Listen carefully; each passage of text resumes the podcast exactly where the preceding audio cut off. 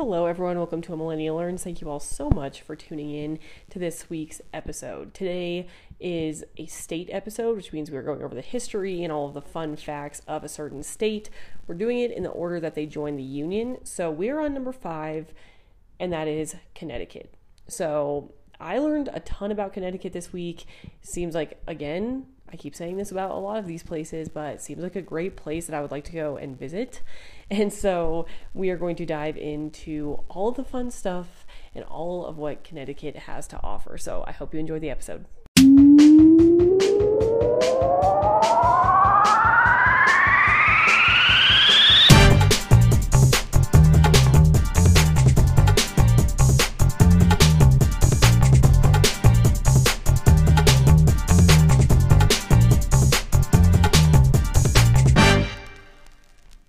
Okay, so let's get right into it. We're going to be talking first about all of just the fun facts and the stats about the state. Now, Connecticut used to have two capitals. For a long time, it was split between New Haven and Hartford, Connecticut, as the capital.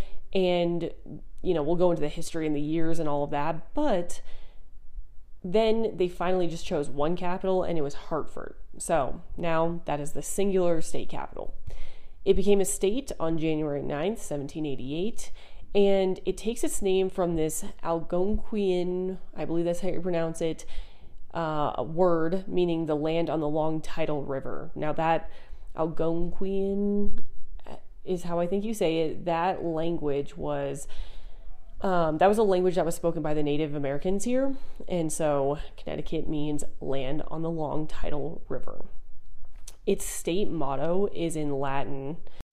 I, again, will probably pronounce uh, this wrong, but I'm guessing it's qui transtuli sustene. I maybe put a French uh, spin on that, but it means he who transplanted still he who transplanted still sustains.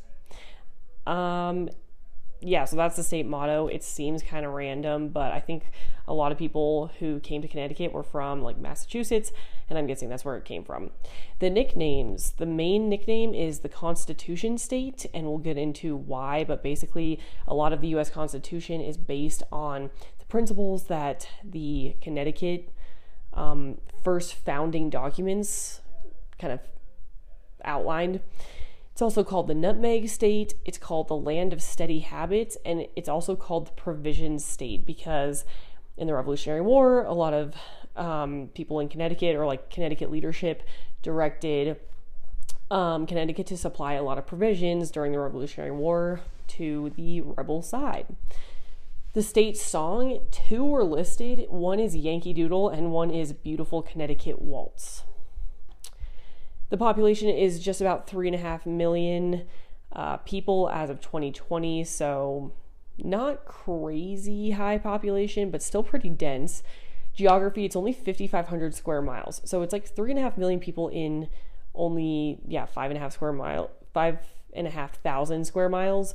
So yeah, the density is pretty high, as are a lot of those northeastern states. Like we talked about Delaware being one of the most uh, densely populated states. And so this kind of goes along with that as well.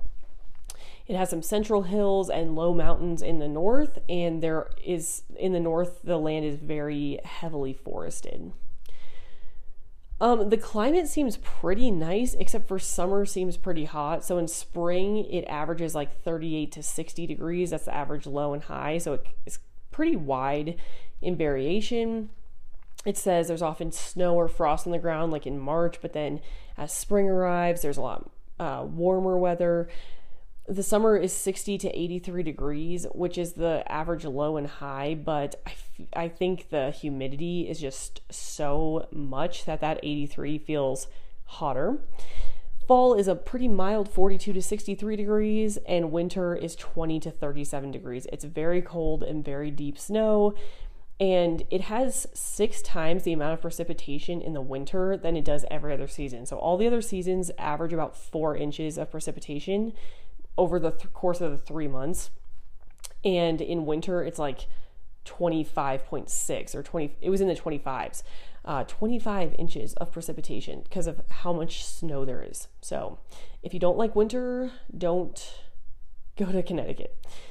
Okay, so let's talk about the history before statehood. So, we've talked a lot about the Native American tribes and like in this same region. So, obviously, there were Native American tribes, and then there were English or there were um, European explorers. So, Connecticut was first explored by the Dutch they founded some trading posts, but then the first permanent settlements were made by English Puritans from Massachusetts, and they started in 1633. So, unlike a lot of these other colonies where people came directly from England, people came directly from England to Massachusetts, and then Massachusetts. Massachusetts, I guess you would say, um, those colonists came down and started um, settling the Connecticut area in 1633. William Holmes from the Plymouth colony established a settlement in what became the town of Windsor. In 1634, Captain John Oldham established a settlement south of Hartford, Connecticut, that eventually became the town of Wethersfield. And then in 1660, 1636, Thomas Hooker and a group of settlers from Massachusetts then founded Hartford. So those were three different um, settlements one was Hartford, one was Windsor, and one was Wethersfield. The colony of Connecticut was formally founded when the three of those joined together. Okay, in 1637, the colony declares war on the Pequot tribe. Pequot tribe. This is a Native American tribe that was native to the land. This was led up to with years of conflict over land, over trade, livestock, there were numerous American Native American tribes who fought on both sides. Um, it says so. The whole area was really like just embroiled in these conflicts, and so um, the English settlers allied with some of the tribes, and then um, but were really at war with the Pequot tribe. They outlawed the I hope I, I, think I'm saying that wrong, Pequot or Pequot, whatever. They outlawed that language and name in 1638 in the Treaty of Hartford. That's like what ended this uh, war on the tribe. They seized their tribal lands, they disbanded the surviving tribe and sold them into slavery. So, definitely some dark history there. And then but that the remnants of that tribal nation is still in southeastern Connecticut to this day. So, in 1638, the New Haven colony was established by John Davenport Eaton and the Puritans. Like he had a group of Puritans with him and they established New Haven. And then in 1638, John Haynes is chosen as Connecticut's first governor, which is much earlier than I guess I thought. But it seems to align with other colonies, so I don't know why that seems so early to me all of a sudden. But yes, the first governor happened in 1638. Now, in Connecticut, they kind of prided themselves on political independence. They proclaimed the Fundamental Orders of 1639. It was that what that was were these documents that outlined the democratic principle of government based on the will of the people. Now, it was said to have been the first written constitution of a democratic government.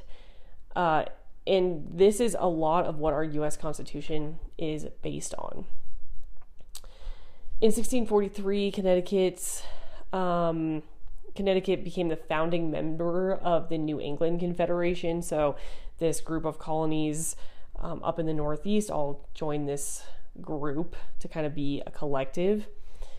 In 1647, although the Salem witch trials wouldn't happen for I think a couple more decades, the first person in Connecticut was executed for witchcraft in 1647, which is wild. Like, I. Yeah. I forgot that this is the area where it all happened. Technically, the Salem witch trials were in Massachusetts, but it's all kind of in the same area. And so the first hanging of a quote witch was 1647. 1656, the first municipal public library in America was founded in New Haven, so they're really leading the way in reading and literacy and education, which we'll see because there are a lot of schools and education, uh, you know, institutes in Connecticut. 1662, John Winthrop Jr. acquires a royal charter that was meant to unite Connecticut and New Haven colonies. This serves as the Connecticut Constitution for the next 156 years, and unification is complete by 1665. So it took about three years to actually unite them, but the charter to do that was uh, given in 1662. In 1670, the first survey for the first turnpike in America was occurred. It, it was surveyed. So we're really starting to get into like some bigger thinking about transportation, even as early as the 1670s. So, 17th century colonists did a lot of agriculture and trading, but Connecticut is not big, as we've been over, and so there was a limited, there was only so much land. So, Connecticut, with a lot of these other kind of smaller states in New England, definitely turned quickly to manufacturing. And we'll see that all throughout Connecticut's history is a lot of manufacturing. Definitely during wars, like they supplied provisions, as I mentioned. So they were a big supplier of like ammunition for the Revolutionary War. And they just couldn't farm that much because of the limited land. So states like this that were small and dense really kicked it into gear with manufacturing. Now, this I saw in a fun fact about Connecticut, but it says during a candlelit dispute that occurred when Sir Edmund Andros attempted to seize Connecticut's royal charter by order of the king by order of King James II in 1687, the lights went out and the charter was whisked away to safety amid the chaos. Captain Joseph Wadsworth hid the charter inside a grand white oak tree, which became a symbol of freedom and later the official state tree. So we'll go over all the state symbols, but yes, the official state tree is the white oak because of this incident where he hid the charter inside the white oak tree. Okay, 1701, Yale University was founded in New Haven. It's kind of a dream like to go to Yale and see it. I got one like brochure in high school that was advertising Yale and I had this huge like dream to apply and go and then I looked at the price so I was like not worth it. But Yale just seems like top tier. Like I want to go to a school that was founded in 1701, you know? So, 1701, Yale University, that is in New Haven. In 1729, the first medical diploma was granted by Yale University. So, we're pumping out medicine quick from Yale. In 1764, the first newspaper in Connecticut was published, the Hartford Courant. It was published October 29th, 1764. And this is like kind of getting towards the lead up. Well, it's 12 years before, but you know, it's kind of getting to the time of the Revolutionary War. But as of right now, they're still under the Royal Charter and, you know, all is well. Okay. So, then we get to the Revolutionary War time. Many Connecticutans fought in the Revolutionary War. Now, there's two that were the biggest names of them. One was Nathan Hale. He was a Patriot spy, and he was the one that famously said, like, my only regret is that I only have one life to lose for my country. He uh, got hanged by the British troops. And then General Israel Put- Putnam, um, he led the battle at Bunker Hill and he was the one that said, Don't fire until you see the whites of their eyes. So those were both people from Connecticut. So big contributions to the war. Again, George Washington called Connecticut the provision state because so many supplies were contributed to his army by the governor, Jonathan Trumbull. Also, fun fact Benedict Arnold it says, whose name has become synonymous with the word traitor after he conspired with the British to turn over the post at West Point in exchange for money and a command in the British Army. He was born in Norwich, Connecticut. So, a little bit of stain on the Connecticut history there. But in 1781, he led British troops in the Battle of Groton Heights, which devastated New London, Connecticut.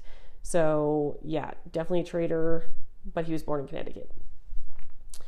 Okay, 1784, the first law school in America was founded. Again, huge emphasis on education, literacy. So, Connecticut has a bunch of smart people, basically.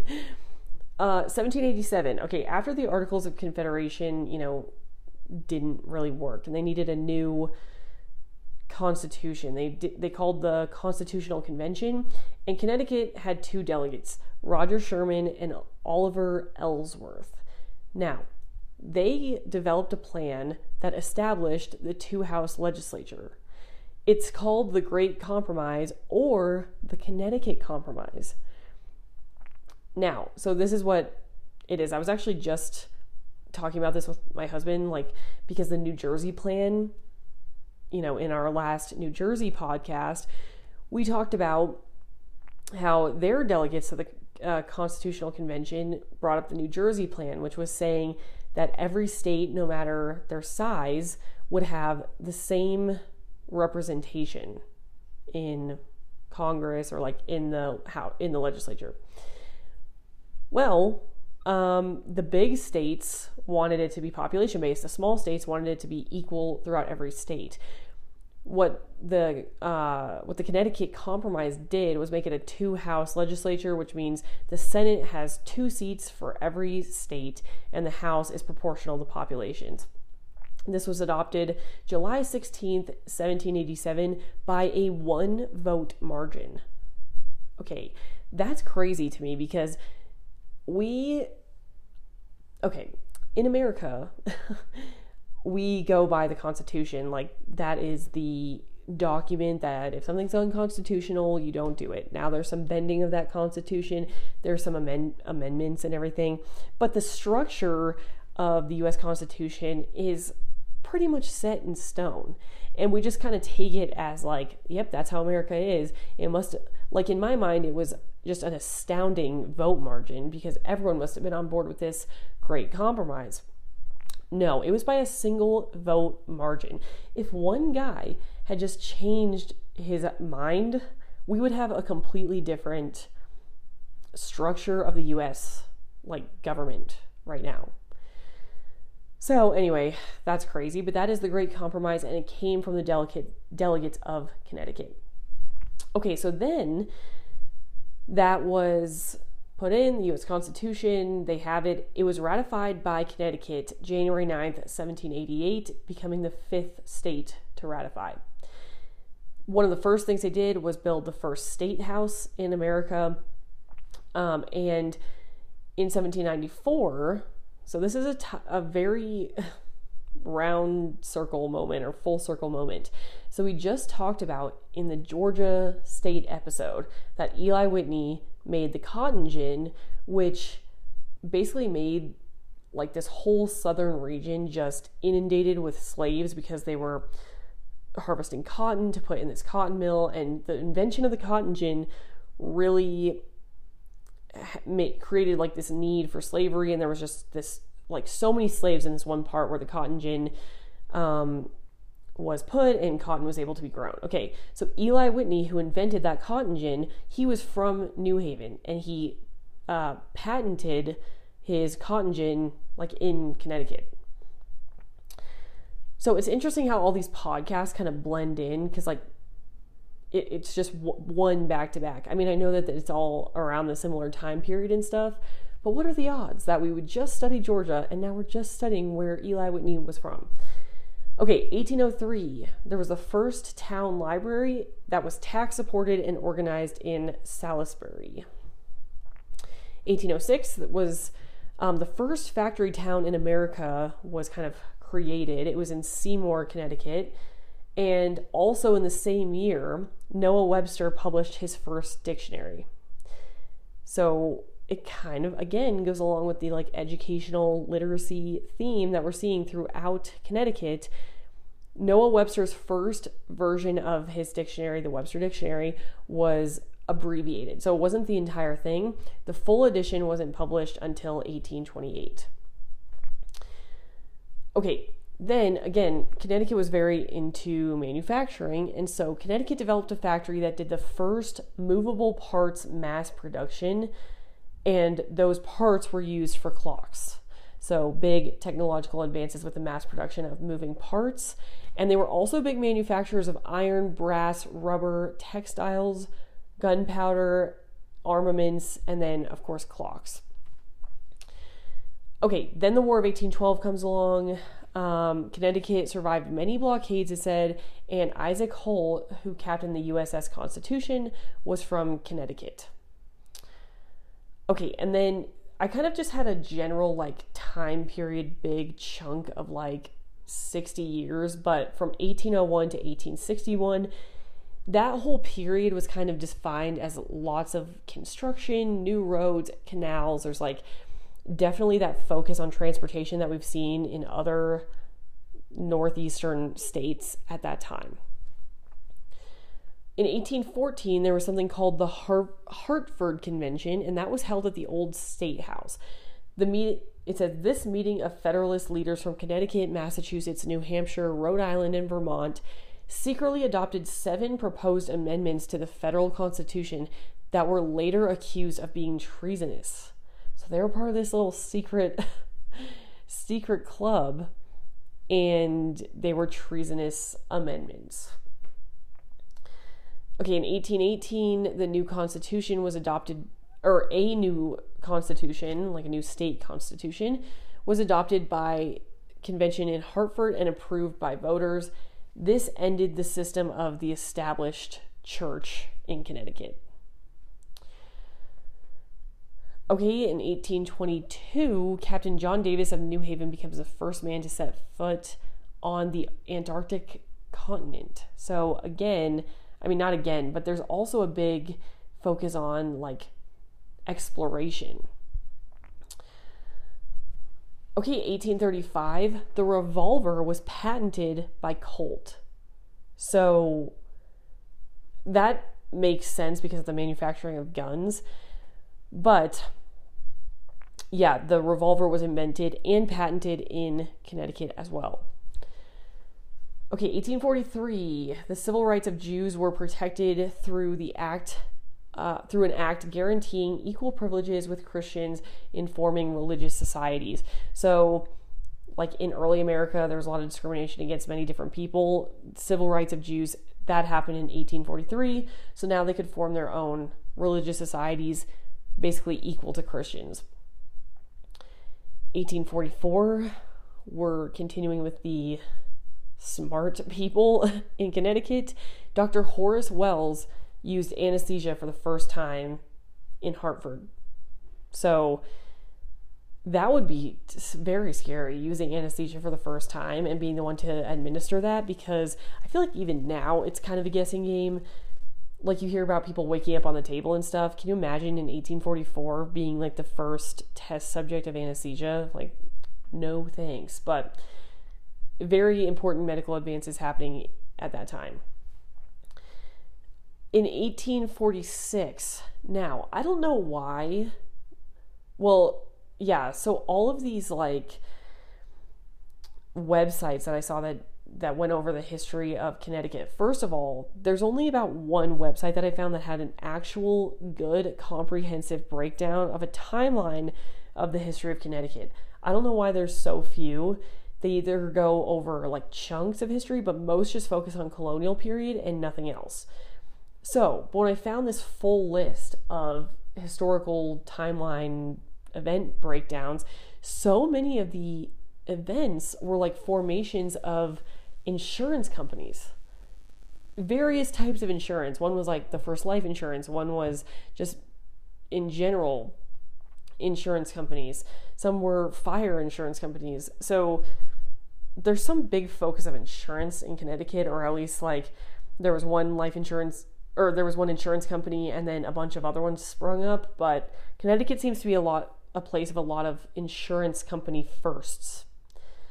Um okay, so all that to say, Connecticut Mutual Life Insurance Company was chartered in 1846 and it's the first life insurance company.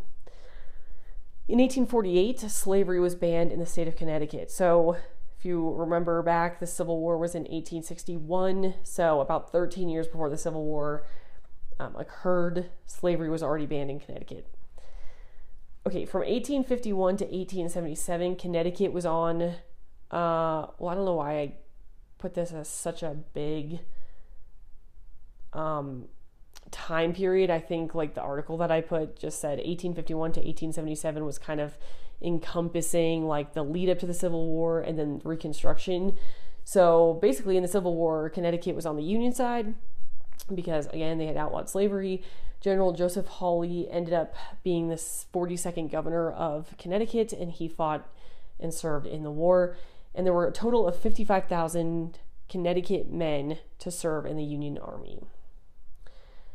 So the po- post war fostered a period of mass industrialization. People came off their farms, and more people were drawn into cities to get these manufacturing jobs and make some good money, especially again with that limited land. So, this was a big period of industrial boom for um, Connecticut. Okay, 1875 is the year that Hartford becomes the only capital. Again, it was split between Hart, uh, Hartford and New Haven, and then in 1875 they decided, hey, let's just have only one capital, and that was Hartford. In 1890, there was this very interesting case. Now, I didn't get too far down the rabbit hole in this, but essentially, there's you know there's governor elections every few years and in 1890, there was this disputed election to the point, it was disputed to the point where the current governor, whose name was Morgan Bulkeley, can, had to continue to be governor for two additional years.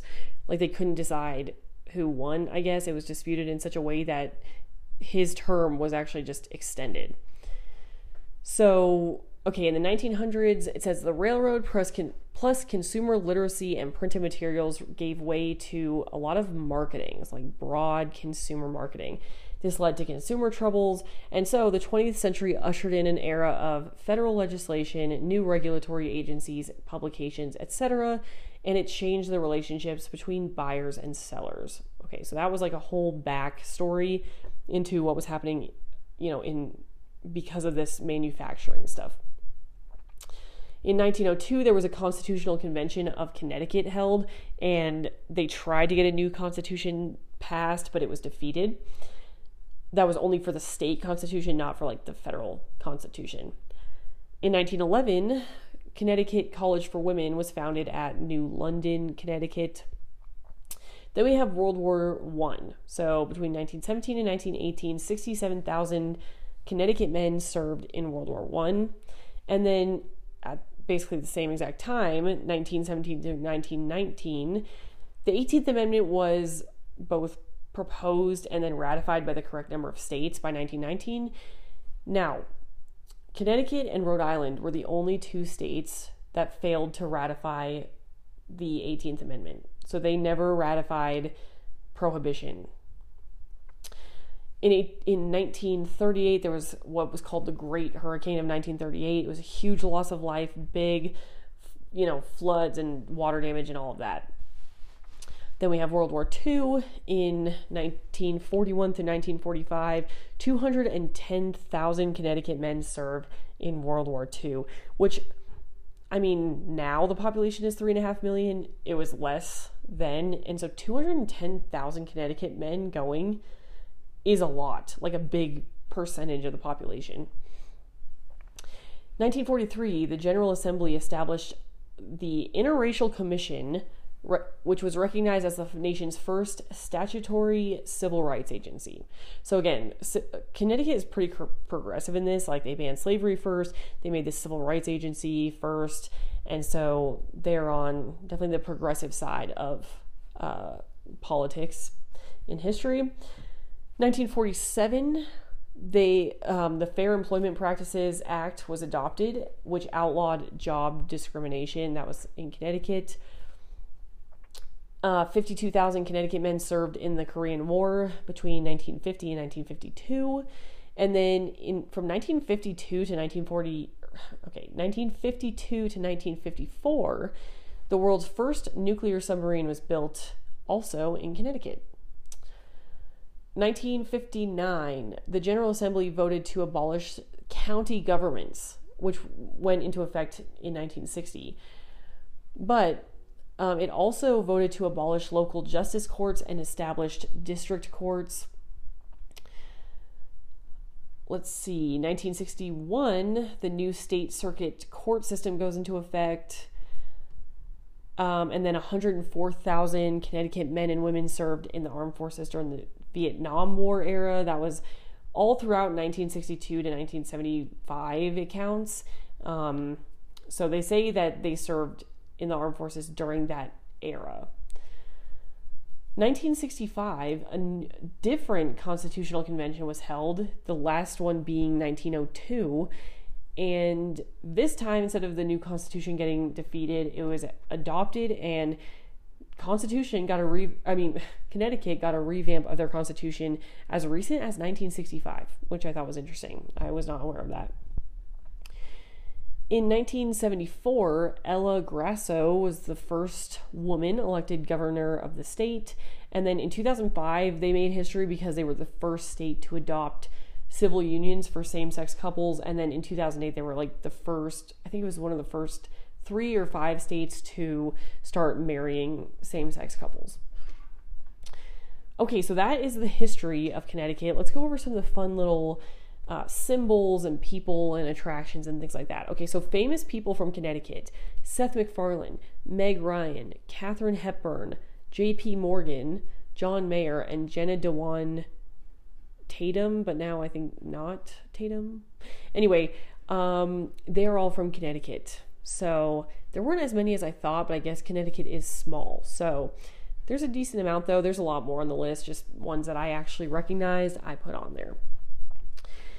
Okay, state symbols. Let's go over these. So, state bird is the American robin. State fish is the American shad. The state mammal is the sperm whale. I love when states make their mammals whales because, yes, seems like a fish, but technically it's a mammal. I, I like that. Sperm whale is their mammal. Their state insect is the praying mantis. State flower is the mountain laurel, which was a, another state's state flower as well. I'll have to look that up. But it kind of makes sense. We're all on the East Coast right now, and so probably if like Delaware, which is a really small state, has a lot of mountain laurels, then Connecticut also probably does too. So there's definitely some overlap in the states that we are going to go through because we're moving from east to west, essentially. Dance is the square dance. And I will say, like most states that have a dance, it's going to be the square dance. So, not a huge surprise there. State mineral is the garnet. State shellfish is the eastern oyster. State tree is the white oak. As we discussed, the charter was hidden in a white oak. And the state hero, which they do have a state hero, is Nathan Hale, who is the Patriot spy. Then I put a few good attractions down here. Um, there's definitely way more than this, but I was really mostly interested in the historical ones. So we have the Putnam Memorial State Park, which was the site of the Continental Army's 1776 winter encampment. We got Yale University. We have Monte Cristo Cottage, which was cool. It's the boyhood summer home of this guy named Eugene O'Neill. He was America's only Nobel Prize winning playwright. And you can see his childhood summer home, which is really pretty. Very cute cottage vibes. We have the Hillstead Museum, which is a National Historic Landmark, Colonial Revival. Okay, and then the description of that is a colonial revival style house set on 150 acres with sunken garden, collection of French Impressionist paintings, decorative arts, and original furnishings. And then also, an important note is the U.S. Coast Guard Academy is in Connecticut, so you can also go see that. They have a very beautiful campus around there. So, that is all I have for Connecticut. I hope, you know, if you I hope you enjoyed the episode, but if you're from Connecticut, let me know if I miss anything, if there are more attractions, um, cool things to do there. I always love hearing that. Uh, DM me at Abby Rancor on Instagram and make sure to leave the podcast a review if you haven't already. Thank you all for listening, and I hope you enjoyed this Connecticut episode. Thanks, everyone. Bye.